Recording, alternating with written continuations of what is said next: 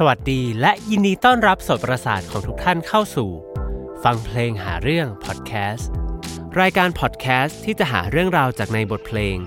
และเรื่องที่น่ารู้จากวงการดนตรีทั่วทั้งโลกมาเล่าให้คุณฟังกับผมเพลงเอกปานเอี่ยม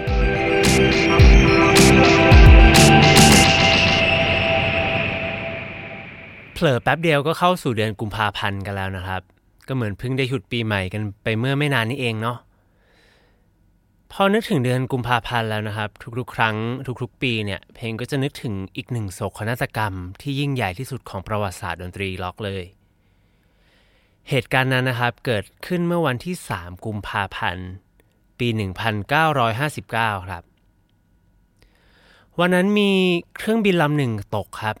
แล้วก็ทำให้ผู้โดยสารทั้งหมดรวมทั้งนักบินเนี่ยเสียชีวิตทุกคนเลยแต่ประเด็นมันอยู่ที่ผู้โดยสารของเครื่องบินลำนั้นนะครับก็คือดาวรุ่งของวงการร็อกแอนด์โรลที่มีคุณ Buddy Holly คุณ Ritchie Valens แล้วก็คุณ JP Richardson หรือที่เรารู้จักกันในชื่อ The Big Bopper นะครับวันรุ่งขึ้นนะครับเหตุการณ์ครั้งนี้ก็ได้กลายเป็นข่าวหน้าหนึ่งของหนังสือพิมพ์ซึ่งหนึ่งในคนที่ได้อ่านมันก็คือเด็กส่งหนังสือพิมพ์คนหนึ่งครับที่มีชื่อว่า Don McLean ข่าวนั้นทำให้หัวใจของเด็กชายดอนซึ่งมี Buddy Holly เป็นเหมือนไอดอลของเขาเนี่ยแทบแตกสลายและเมื่อเด็กชายคนนั้นได้โตขึ้นนะครับเขาก็ได้แต่งเพลงเพื่อบอกเล่าถึงวันน่าเศร้าวันนั้นโดยเขาเรียกวันที่เกิดเหตุน่าเศร้านั้นว่า The Day The Music Died และเพลงที่เขาแต่งขึ้นมานั้นก็คือเพลง American Pie ครับ The Day The Music Diedเพลง American Pie นะครับมีความยาวถึง8นาที33วินาทีนะครับซึ่งก็ถูกบรรจุอยู่ในสตูอัลบั้มชุดที่2ของคุณดอนแมคคลีนนี่แหละซึ่งชื่ออัลบั้มว่า American Pie เหมือนชื่อเพลงเนาะเพลง American Pie นะครับก็ถูกเผยแพร่ในช่วงเดือนพฤศจิกายนปี1971นะครับซึ่งเพลงนี้นะครับก็เป็นอีกเพลงหนึ่งที่น่าเอามาหาเรื่องกันมากๆเลยเพราะว่าตอนที่คุณดอนแมคคลีนแต่งเพลงนี้นะครับเขาก็ได้บอกเล่าเหตุการณ์ต่างๆมากมายเอาไว้ในเนื้อเพลงซึ่งก็ร้อยเรียงด้วยภาษาที่สวยงามมากๆคุณดอนแมคคลีนนะครับเริ่มแต่งเพลงนี้ในเมืองนิวยอร์กครับในหมู่บ้านเล็กๆที่มีชื่อว่าโคลด์สปริงแล้วเขาก็แต่งเพลงนี้จนจบเพลงแล้วก็นำเพลงนี้ออกแสดงสดครั้งแรกที่ฟิลาเดลเฟียครับ So bye bye Miss American Pie Drove my Chevy to the levee But the levee was dry ในท่อนฮุกของเพลงนี้นะครับก็จะมีการกล่าวถึง Miss American Pie นะครับซึ่งนั่นก็คือนางงามอเมริกันนั่นแหละรวมไปถึงมีการกล่าวถึงการขับรถเชฟโรเลตไปจู่จีกันที่สันเขื่อนของหนุ่มสาวนะครับแล้วก็มีการพูดถึงการดื่มเหล้าวิสกี้ที่ทำจากข้าวไรซ์ซึ่งทั้ง3สิ่งนี้นะครับก็เป็นเหมือนตัวแทนแล้วก็สัญลักษณ์ของวัฒนธรรมอเมริกันในยุค50นะครับซึ่งในเนื้อเพลงนะครับคุณดอนแมคลีนก็ได้ทำการบอกลาสิ่งเหล่านั้นนะครับซึ่งก็น่าจะเป็นการเปรียบเลยว่าวัฒนธรรมใหม่ๆของยุค60เนี่ยกำลังเคลื่อนตัวเข้ามาเพื่อเปลี่ยนแปลงวัฒนธรรมเก่าๆในยุค50นั้นนะครับ Singing this'll be the day that I dieท่อนเวอร์สที่1ของเพลงนะครับก็อย่างที่บอกไปในช่วงแรกก็คือเป็นการพูดถึงวัยเด็กของเขานะครับที่มีความสุขกับการฟังเพลงฟังดนตรีอยากจะโตขึ้นมาเล่นดนตรีแล้วก็ทำให้ผู้คนได้กระโดดโลดเต้นไปกับเสียงดนตรีของเขาแต่เขาก็ต้องได้รับข่าวร้ายนะครับว่าคุณ Buddy Holly คุณ Ritchie Valens แล้วก็คุณ Big Bopper ที่เป็นเหมือนดาวรุ่งของวงการร็อกแอนด์โรลนะครับแล้วก็เป็นไอดอลของคุณดอนแมคลีนเองด้วยได้เสียชีวิตลงจากอุบัติเหตุเครื่องบินตกซึ่งเขาก็เรียกวันนั้นว่า The Day The Music Died หรือว่าวันที่เสียงดนตรีได้ตายลงนะครับ This will be the day that I die Did you write the book of love and do you have ท่อนเวอร์ที่2ครับคุณดอนแมคลีนก็เหมือนระลึกถึงบทเพลงในยุค50นะครับโดยเขาก็ได้นำชื่อเพลงดังในยุค50น่ะมาร้อยเรียงเป็นเนื้อเพลงไม่ว่าจะเป็นเพลง Book of Love นะครับของวง The Monotones เพลง Do You Believe in Magic ของวง The Loving Spoonful เพลง The Bible Tell Me So Song ของ Roy Rogers and The Evans นะครับแล้วก็เพลง The White Spot Code and a Pink Carnation ของ Marty Robbins นะครับรวมไปถึงคุณดอนแมคลีนเนี่ยก็ได้เล่าถึงวัฒนธรรมต่างๆในยุค50นะครับเช่นถ้าเราเห็นหนุ่มสาวชายหญิงคู่ไหนเนี่ยเต้นรำกันแบบสโลว์แดนด้วยกันนั่นก็หมายความว่าทั้งคู่เป็นแฟนกันแล้วนั่นเองครับ You're in love with him 'cause I saw you dancing in the gym You both ในท่อนที่3ท่อนต่อมานะครับเนื้อหาก็จะเป็นการพูดถึงคลื่นลูกใหม่ในช่วงเวลา10ปีต่อมานะครับซึ่งก็กลายเป็นยุค60แล้วเนาะในยุคนี้มีวงดนตรีมากมายเกิดขึ้นจากพลังวัยรุ่น60นะครับไม่ว่าจะเป็นวง The Beatles วง The Rolling Stones รวมไปถึงในเนื้อเพลง American Pie ครับก็มีการกล่าวถึงอีกคนหนึ่งในเนื้อเพลงท่อนนี้ Jester sang for the King and Queen Jester ที่ปรากฏในเนื้อเพลงนะครับแปลว่าตลกหลวงนะครับก็คือเป็นผู้สร้างความบันเทิงในราชสำนักในช่วงยุคกลางเนี่ยซึ่งคุณดอนแมคลีนเนี่ยน่าจะใช้ Jester เนี่ยเป็นสัญลักษณ์ถึงคุณบ๊อบดีแลนนะครับซึ่งในช่วงยุค60เนี่ยคุณบ๊อบดีแลนนะครับเปรียบเป็นเหมือนไอดอลของวัยรุ่นยุคใหม่เลยไม่ว่าจะเป็นด้วยบทเพลงของเขาซึ่งเป็นบทเพลงที่ใช้สะท้อนปัญหาสังคมแล้วก็เป็นเหมือนกระบอกเสียงของคนรุ่นใหม่นะครับไม่เหมือนกับเพลงในยุคก่อนๆในเนื้อเพลง American Pie ก็ยังมีการกล่าวถึงคิงนะครับซึ่งเป็นราชานี่แหละซึ่งก็น่าจะกล่าวถึง King of Rock ในยุค50อย่างคุณเอลวิสเพลสลีย์นะครับซึ่งส่วนใหญ่เพลงของเขาเนี่ยก็จะมีแต่เพลงรักจะลงใจเท่านั้นทำให้เมื่อคิงได้รู้ตัวอีกทีนะครับตัวตลกตัวนั้นก็ได้คว้าเอามงกุฎของเขาไปซะแล้ว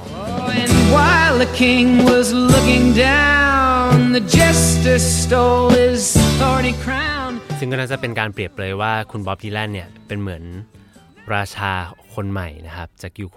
60แต่ถึงแม้เพลงของคุณบ๊อบดีแลนจะส่งผลกระทบแล้วก็สร้างคำเรียกร้องต่อสังคมมากขนาดไหนเหล่าผู้ใหญ่ในสังคมในยุคนั้นก็ยังเพิกเฉยต่อแรงขับเคลื่อนเหล่านี้นะครับซึ่งคุณบ๊อบดีแลนเนี่ยก็บ่นออกมาผ่านเนื้อเพลงนี้ด้วยเหมือนกันช่วงท้ายของเนื้อเพลงในท่อนนี้นะครับก็มีการกล่าวถึงวง The Beatles ด้วยก็คือในท่อนนี้ครับ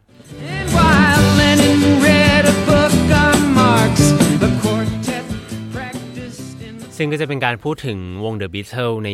ช่วงยุคปลายๆนะครับที่ตอนนั้นคุณจอห์น เลนนอนเนี่ยกำลังศึกษาทฤษฎีของคุณคาร์ล มาร์กซ์ซึ่งเป็น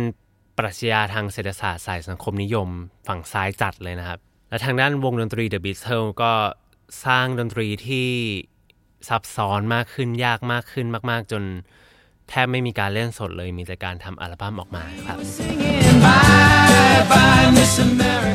ท่อนต่อมานะครับก็จะเป็นการพูดถึงในช่วงปลายยุค60และ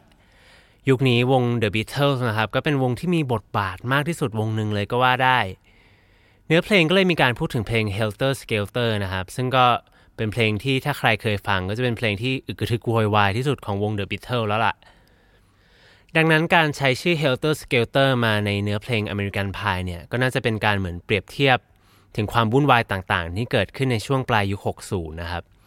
ไม่ว่าจะเป็นผู้ประท้วงนักเคลื่อนไหวทางการเมืองนักเคลื่อนไหวทางสังคมกำลังรุกไล่รัฐบาลซึ่งคุณดอนแมคลีนก็อธิบายทุกอย่างให้ชัดเจนขึ้นโดยการเปรียบเทียบการรุกไล่ครั้งนั้นนะครับกับการขว้างบอลของวงการอเมริกันฟุตบอลนะครับและในเนื้อเพลงนะครับก็จะมีการพูดถึงความรื่นรมย์กับการใช้กลิ่นหอมหวานให้ลองเดากันดูครับว่าในยุคฮิปปี้เนี่ยยุค60เนี่ยอะไรน่าจะเป็นกลิ่นหอมหวานได้มากที่สุดถ้าใครเดาไม่ออกเดี๋ยวเพลงจะเฉลยให้นะครับว่ามันก็คือการใช้กัญชานะครับของเราบุปผาชนของเราฮิปปี้เนี่ยซึ่งมันก็เป็นเวลาที่ไม่นานเลยครับที่พวกเขาจะได้มีความสุขไปกับการปล่อยจิตใจกับฤทธิ์ของกัญชาเพราะว่ารัฐบาลอเมริกันตอนนั้นนะครับก็ไม่ยอมแล้วก็หันมาใช้กำลังเข้าต่อสู้กับเหล่าฮิปปี้เหล่าผู้ประท้วงส่วนตลกหลวงเจสเตอร์หรือว่าคุณบ๊อบดีแลนนะครับซึ่งเคยถูกเปรียบเป็นคิงเลยนะครับในท่อนก่อนเนี่ยก็ทำได้เพียงแค่เฝ้าดูเหตุการณ์ที่เกิดขึ้นนะครับเพราะว่าเขาประสบอุบัติเหตุจากการขี่มอเตอร์ไซค์นะครับจนต้องพักรักษาตัวอยู่หลายเดือนกันเลย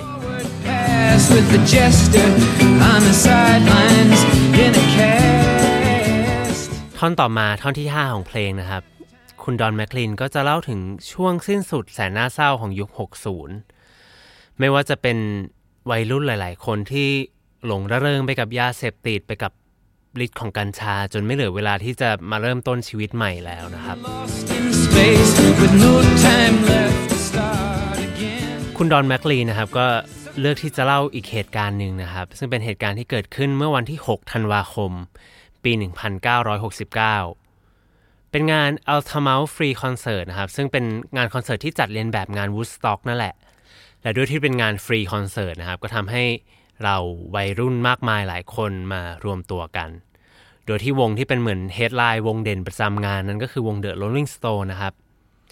ซึ่งคุณดอนแมคลีนเนี่ยก็ใช้ตัวละครแจ็คในเนื้อเพลงเพื่อสื่อถึงคุณมิกแจ็คเกอร์นักร้องนำของวง Rolling Stones นั่นเองภายในงานนะครับมีเหตุวุ่นวายเกิดขึ้นมากมายเลยครับไม่ว่าจะเป็นเรื่องของยาเสพติดมีความมึนเมาจากฤทธิ์ของเหล้าสุราเนี่ยแหละแล้วก็มีการใช้ความรุนแรงด้วยรวมไปถึงสิ่งที่น่ากลัวที่สุดของวันนั้นนะครับก็คือการรักษาความปลอดภัยในงานมีการจ้างกลุ่มแก๊งมอเตอร์ไซค์นะครับที่มีชื่อว่า Hells Angels มาเป็นการ์ดของงานนี้ซึ่งในเนื้อเพลง American Pie เนี่ยคุณดอนแมคลีนก็เขียนไว้ว่าจริงๆมันไม่มีทางหรอกที่นางฟ้าจะเกิดมาในนรก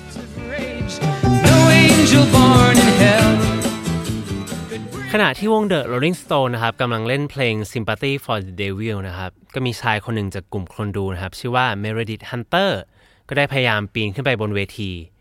กลุ่ม Hells Angels เนี่ยก็ลากตัวเขาลงมากระทืบนั่นแหละแต่ด้วยอะไรก็ตามแต่ครับคุณ Meredith Hunter ก็ได้ทำการชักปืนขึ้นมาแต่ก่อนที่เขาจะได้ใช้ปืนนั่นนะครับเขาก็ถูกหนึ่งในสมาชิก Hells Angels คว้ามีดออกมาแทงเขาจนเสียชีวิตซึ่งในเนื้อเพลง American Pie นะครับก็มีการกล่าวถึงเหตุการณ์ตอนนั้นไว้ว่าเหมือนเป็นการถวายเครื่องสังเวยให้ซาตานนะครับ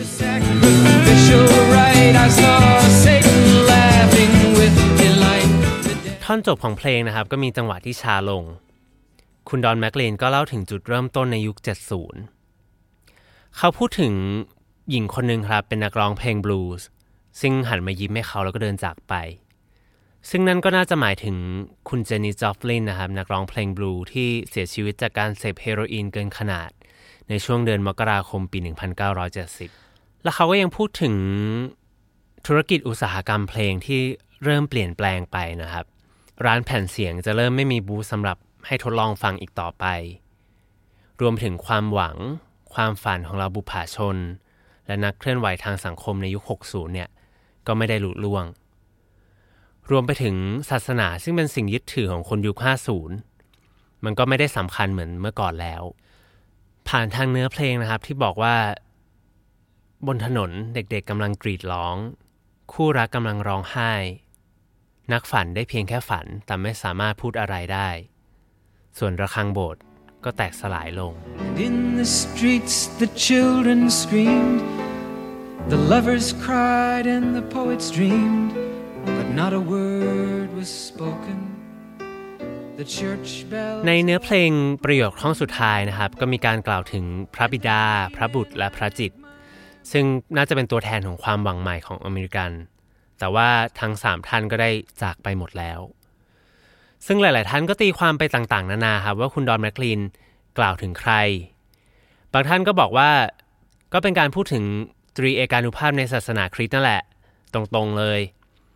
แต่อีกด้านหนึ่งก็บอกว่าเป็นการพูดถึงเหล่าผู้นำทางความคิดของยุคนะครับอย่างคุณจอห์นเอฟเคนเนดีคุณโรเบิร์ตเคนเนดีแล้วก็คุณมาร์ตินลูเทอร์คิงจูเนียร์ซึ่งถูกลอบสังหารไปทั้ง3คนแล้วก็มีคนอีกกลุ่มหนึ่งครับที่บอกว่าทั้ง3คนนั้นก็คือคุณ Buddy Holly คุณ Ritchie Valens แล้วก็ The Big Bopper 3นักดนตรีที่เสียชีวิตไปก่อนเวลาอย่างน่าเศร้าครับ Bye bye Miss American Pie Drove my Chevy to the levee, but the levee was dry. Them good old boys were drinking whiskey and rye, singing this'll be the day that I die. สำหรับเพลงแล้วนะครับเพลงว่าเพลง